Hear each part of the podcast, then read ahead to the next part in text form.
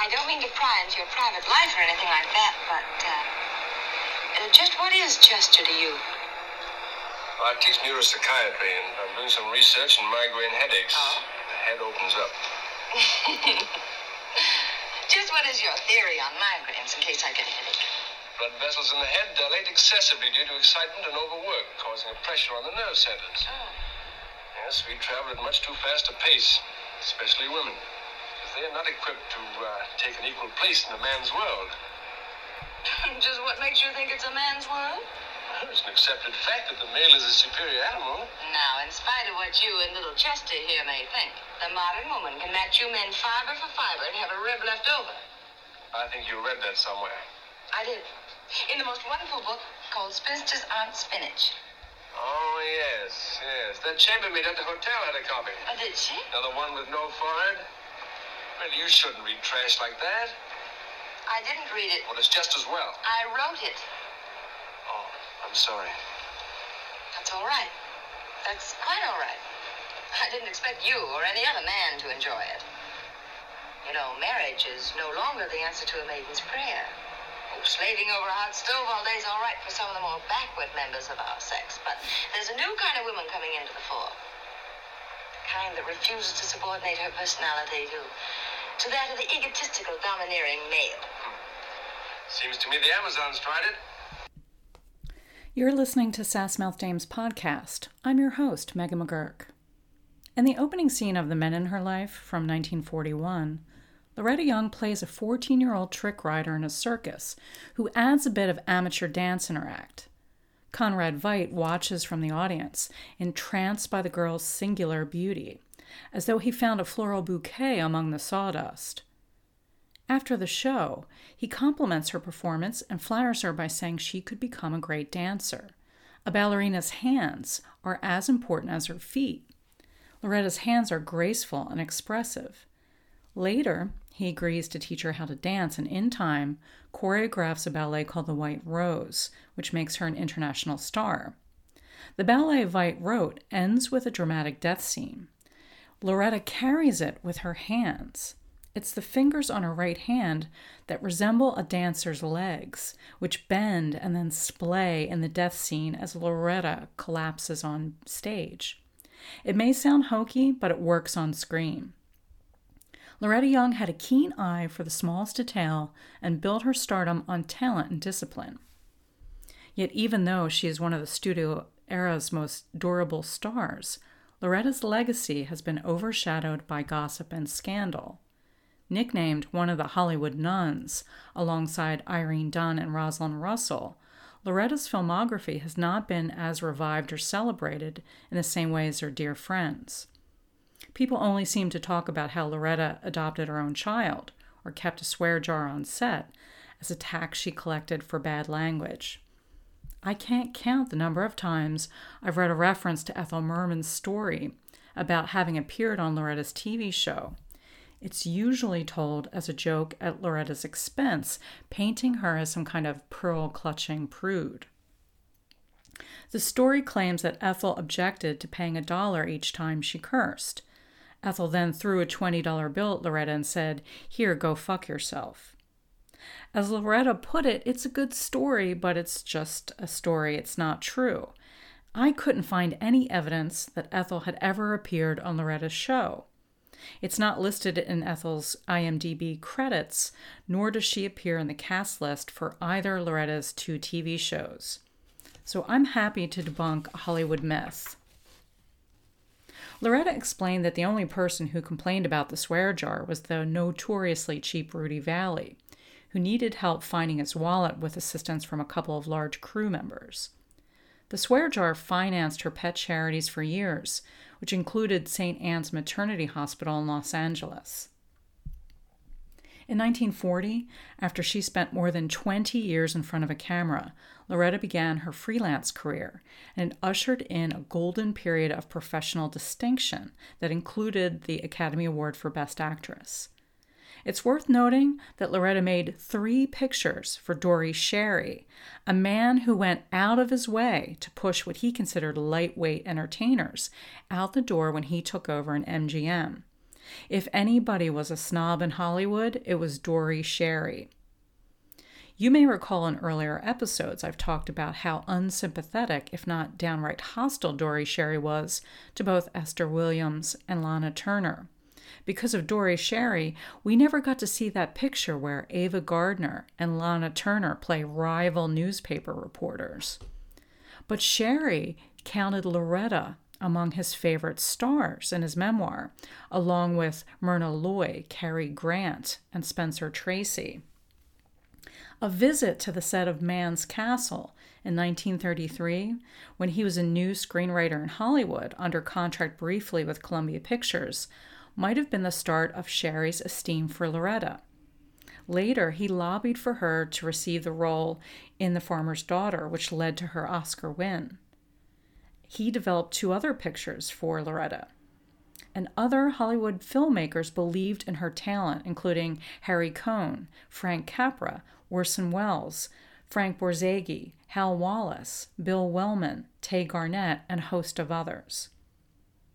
I'd like to highlight Loretta's first year as a freelance because it's remarkable for its showcase of her talent and what she learned as a star in the Hollywood studio system. What Loretta needed was a steady flow of woman's pictures, and once she found them in the 1940s, she was in her element. The ladylike stereotype that attaches itself to Loretta overlooks the fact that she held her own for decades amongst powerful men in Hollywood. Loretta stood up to directors and moguls from a young age when they risked her safety or tried to cheat her contract.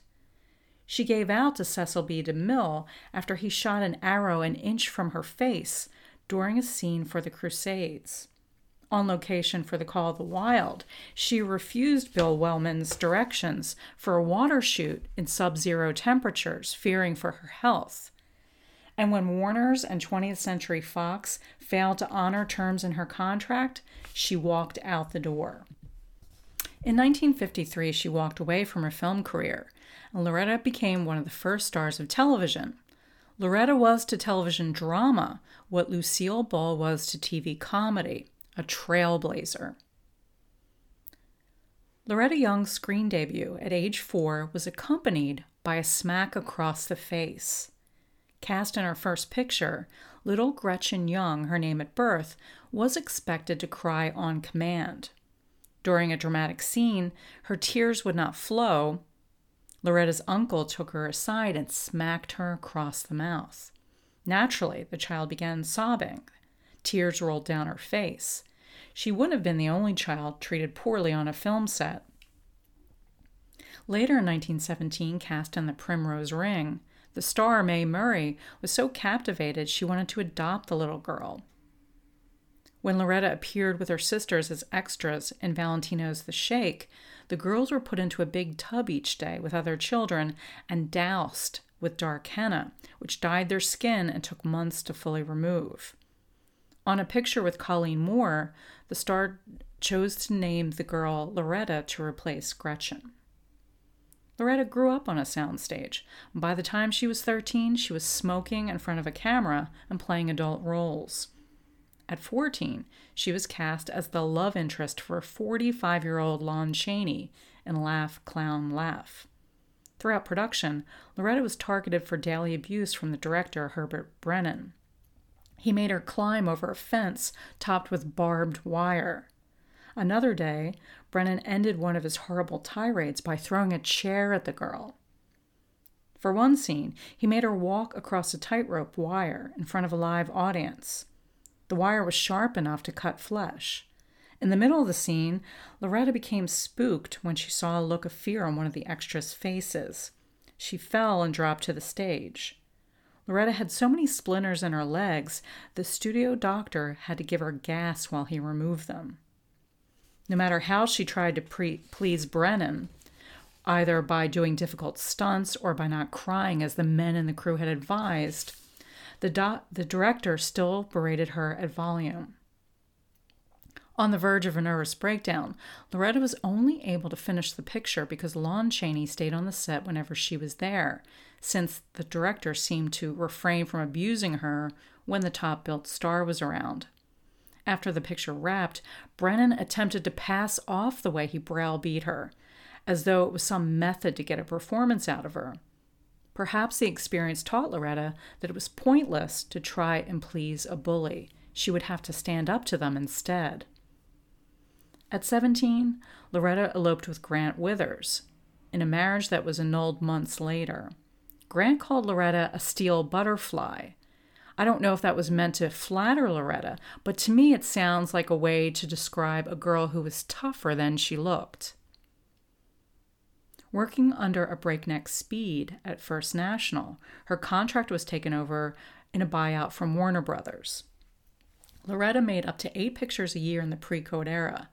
In 1934, when she was due for a raise, Warner's refused. The front office expected her to work at the same pay for another year without objection. Dissatisfied with the treatment she received in Warner's, Loretta left the studio. It wasn't even the money so much as what it said. It said they didn't have to play fair, and she should just take it and like it. Loretta negotiated an offer from Darryl Zanuck, who had just left Warner's, to take the role as head of production for the newly merged 20th Century Fox studio.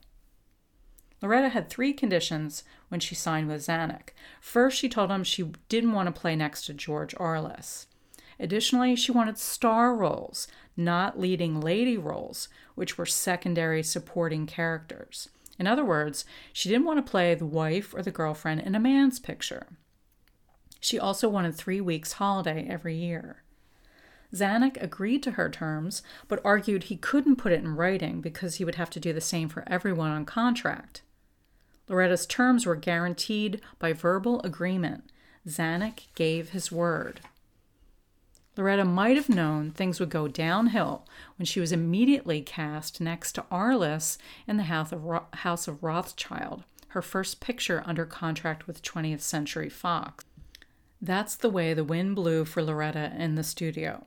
For years, the studio put her in leading lady roles. She was there to build up stars like Ty Power and Don Ameche, who were paid more and had the central part in the script or else she was loaned out to other studios to support male stars like Robert Taylor and Clark Gable. Loretta waited a long time for her holiday, and it wasn't exactly restful. Rather than take time off to relax or sightsee, Loretta's break from production was spent managing the morals code in Hollywood. After she discovered she was pregnant, Loretta risked her career defying the moguls, censors, and columnists by having her child, then she arranged to adopt her daughter Judy, which was the only way she could keep her kid and her career. Unless you've been living in a cave for the last seven years, you already know that decades later, Loretta confided, confided in a family member that her pregnancy was the result of the time she was raped by Clark Gable on a train back from a location shoot for The Call of the Wild. Over the years, Loretta grew frustrated by the lack of care the studio had given her career. She felt Darryl Zanuck lacked the ability to recognize women's talent.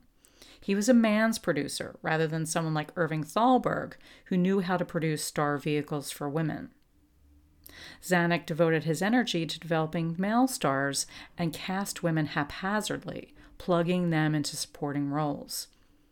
As their relationship soured, Zanuck became fractious and petty. He would nitpick Loretta's wardrobe, both what she wore on and off screen. He would say things like, My wife wouldn't wear a dress like that. Loretta would snap, Well, your wife isn't a film star. I am. During production of Suez in 1938, they argued over her costume for a scene set in the stands of a tennis match. Loretta had researched costumes for the part because she figured if she couldn't have a juicy role, at least she could take some comfort in wearing lavish historical costumes. Zanuck told her that the big white dress for the scene would have to go because she looked like a star among extras. Loretta fought for the dress, saying it fit the character, Empress Eugenie, who is known as a fashion plate in real life. She told Zanuck not to dress her down and instead to dress up the crowd of extras, which is exactly what happened when they shot the scene. Two things helped Loretta to break finally from the studio. First, she was inspired by dear friend Irene Dunne, fellow Hollywood nun, who'd given up a long term studio contract. Loretta decided to follow Irene and freelance. On an exclusive contract, the hours were too long and holidays too short. She was tired all the time and felt as if her friendship suffered. As a freelance star, Loretta would have more control over how she worked and with whom. The second thing that made her exit possible was a new agent. Loretta had been casually dating director Eddie Sutherland. One night, while they were out together, Loretta talked about a recent argument she had with Darryl Zanuck when she turned down a script. Zanuck threatened her by sending her over to Western Avenue, the studio's B picture unit. Loretta fired back that the only decent picture she made under contract was Ramona, and that that had been filmed over in Western Avenue. Eddie advised her that she couldn't fight Zanuck on her own. She needed Myron Selznick as her agent. But as far as Loretta was concerned, Myron was an uncouth old soak. But once Eddie set up a meeting for Loretta with Myron, she was won over. He listened to her. Myron asked what your career goals were and what she wanted. Myron brokered a meeting with Zanuck and Joe Schenck. When all four of them sat down, Skank was surprised Loretta wanted to leave and didn't want to renew and asked why. She complained that she was given dead end leading lady parts. She didn't want to play those anymore. She wanted central roles to build up her career. The problem was, she noted, that Zanuck didn't make woman's pictures. Also, Zanuck had never given her a raise, unlike frequent co star Ty Power, who had received four raises in less than two years in the studio. She objected to the fact that Zanuck never sent flowers or, or a, courtesy that she felt she earned as a star. She was eager to fulfill her studio obligations and move on. Zanuck was not about to let her go without exercising his power. He assigned Loretta to the story of Alexander Graham Bell, the kind of role she hated and told him she didn't want to play back in 1933. Production began one day before her contract expired. Then the shoot was halted for weeks, delayed without explanation, until it finally resumed in earnest. Moguls knew a level of petty that most mortals could never dream about. Before she left 20th Century Fox, Loretta told Zanuck he ruined every woman he touched. Decades later, in interviews, Loretta referred to any leading lady role she played in as a Mrs. Alexander Graham Bell part. The picture became a label she could stick on any part she didn't want where she wasn't the center of the story. Zanuck didn't take the high road after Loretta left. As she began her freelance career, Loretta would meet producers and they'd say, Oh, I have a great script for you, and then she'd never hear from them. Nine months after she left Fox, having done only one picture, she finally realized that there had to be some kind of agreement among the producers. Zanuck had blackballed Loretta, probably at one of those Hollywood poker games. Loretta asked Myron Selznick to find out, and he confirmed what she had suspected.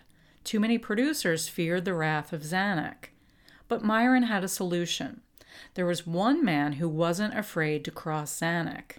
Myron was pretty sure Harry Cohn in Columbia would sign her if she lowered her asking price. Back in 1933, Loretta made one of her favorite pictures in Columbia, Man's Castle, and had received the star treatment, which might explain why she didn't hesitate to sign for a two picture deal. Harry Cohn had always been keen to welcome stars who'd been cast out or ill treated by other studios. He believed in talent, and he also enjoyed a chance to prove himself wiser than other studio bosses. Columbia Studio had boosted the careers of Claudette Colbert and Irene Dunne with screwball comedy, which Loretta no doubt had in mind when she signed. A modern screen article from January 1940 with the headline, She's a Rebel, launched Loretta's new freelance career. In the interview, Loretta argued that she had no patience for people who advised her to sit passively and wait for career opportunities. Loretta declared, I'd rather be wrong than ruled. In the same profile, Loretta observed every woman should have some rebellion in her makeup. She also said she didn't need a husband to find true happiness. Loretta didn't play it safe. She wanted more than what the men in the studio offered, and she went after it with both hands. Not only did two pictures she made for Columbia in 1940 receive good reviews, and both did well at the box office, each film also proves how Fox had ignored her talent. She was vindicated. Free of Zanuck, Loretta no longer had to waste her energy fighting the front office. Years of continuous battle had taken a toll, but Loretta was resilient, and absent the Zanuck albatross, she soared. The Doctor Takes a Wife and He Stayed for Breakfast showcased Loretta's facility with light comedy. She's firing on every cylinder. Loretta plays straight man in farcical scenes with Ray Milland and Mel Douglas. When men lose the run of themselves in their cups or on a soapbox, Loretta is the adult who outsmarts them. She aces a comedy dynamic that's so commonplace today, where a sophisticated woman deals with a man child husband. Both pictures are long overdue for a prestige DVD release. The first picture she made in 1940 for Columbia, The Doctor Takes a Wife, was originally intended for Irene Dunne and Cary Grant, who had filmed the huge hit The Awful Truth in Columbia with director Leo McCarey. Irene and Cary were unavailable, far too busy, so Cohn signed Loretta and Ray Milland. Loretta plays a best selling author who writes advice guides for women. Her book, Spinsters Aren't Spinach, is a title borrowed from Elizabeth Hawes' bestseller, Fashion is Spinach, a polemic advocating American design over French couture, which she considered a racket. Loretta's character, June Cameron, is a big hit with working women. The book argues that women don't need men to be happy. Loretta's character wears thick boiled wool suits that are stylish. She has money, a cute apartment, an escort when she wants one, and the freedom to do what she likes. Ray Milland, as the fly in her ointment, is a swoon merchant in disguise. He plays Dr. Tim Sterling, who has typically backward views about how women should be decorative and devoid of ambition, that Loretta will soon correct. He insult, insults Loretta's book, her career, and general demeanor.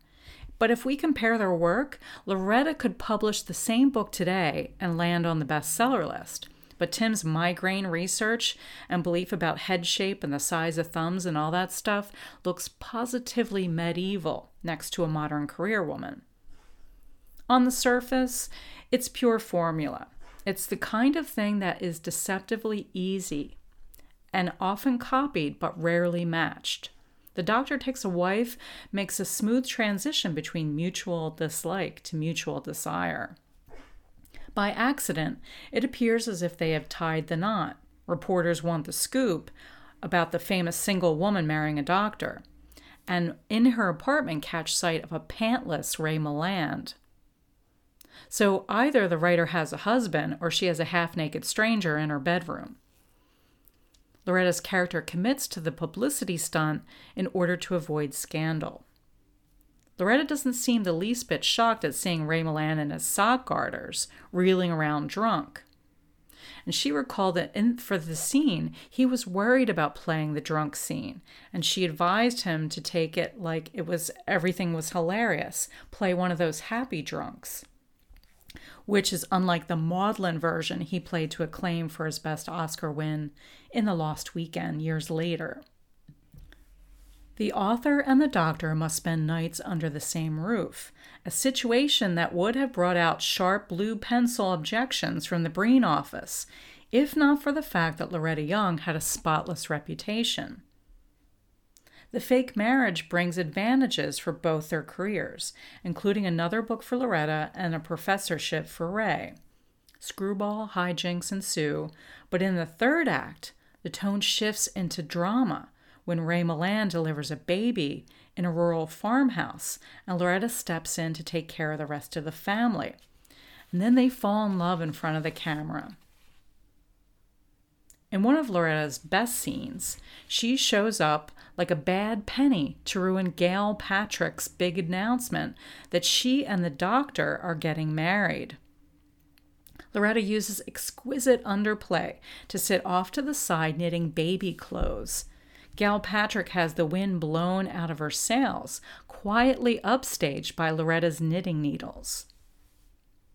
For her second picture under contract with Columbia, He Stayed for Breakfast, Loretta again spends nights alone under the same roof with a man she isn't married to.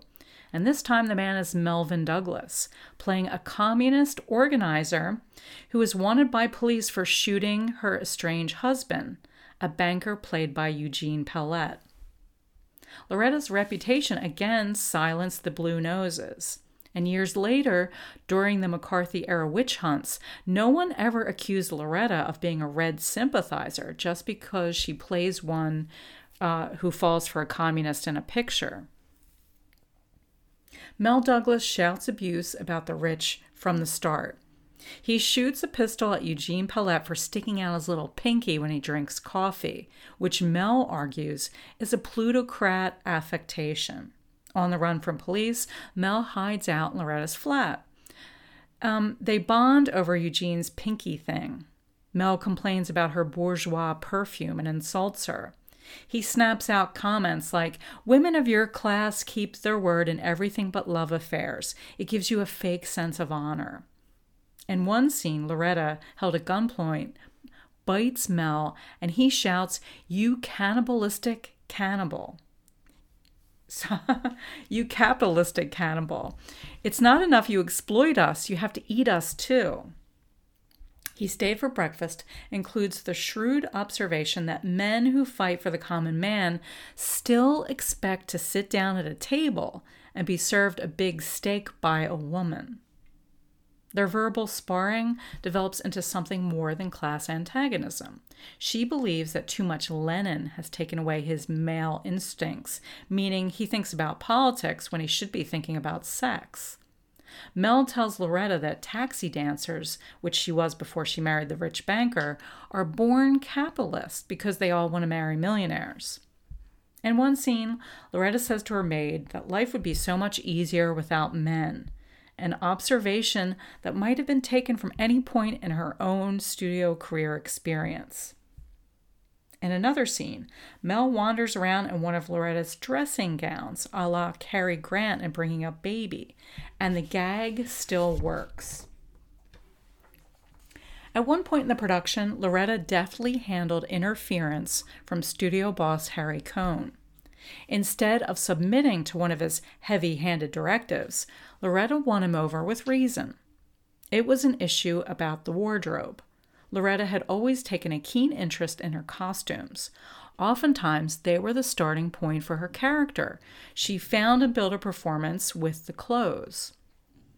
On set of He Stayed for Breakfast, costume credit is shared by Irene and Robert Kalloch but the knockout design which instantly establishes Loretta's character was made by Irene. Loretta consulted with Irene, who showed her a sketch for a black gown. From the shoulder to the hip, it was made of lace and had cutouts under the breast and it was open up in the back. Loretta loved the gown, yet wondered how Irene would be able to make it. Irene used a nude fabric as a lining underneath the black lace. When it was finished, Loretta wore it for the costume test before the camera. She was delighted. It fits perfectly and is deeply flattering. The gown looks exactly like something you would expect a sophisticated woman to wear who is separated from her husband and living in a chic Paris flat. After Harry Cohn saw the rushes, he rang Loretta at home to talk about the lace gown. He said the dress was just lace. It looked dirty. She couldn't wear it in the picture. Loretta replied that it was lined with nude fabric. She wasn't really bare skinned. Her skin was covered. But it doesn't look like it, he said. Loretta didn't get angry, as she would have done with Darryl Zanuck. She said, okay, she would get something else, but she would like to buy the gown from him. Cohn asked, where would Loretta wear it? Loretta replied that she could wear it to the Mocambo, or dinner at Jack Warner's, or Harry's house if he hosted a black tie party. That was all the studio boss needed to hear. If Loretta would wear it in Hollywood society, she could wear it in his picture. When reviews came in, many made special mention of the black lace gown. Loretta sent one clipping to Harry just in case he missed it to make sure he knew everybody was talking about the gown. Say what you like about him. The man was no fashion expert, but he trusted talent. Like her friends Rosalind Russell and Irene Dunne, Loretta got on with Harry. Later, they fell out during bedtime story over a dress she bought that he considered too expensive and didn't want to pay for. But that's another story. Loretta Young went on to give several standout performances in the 1940s, including Ladies Courageous, Along Came Jones, The Stranger, The Farmer's Daughter, The Bishop's Wife, Rachel and the Stranger, The Accused, and Come to the Stable. And then she pioneered television drama for more than a decade.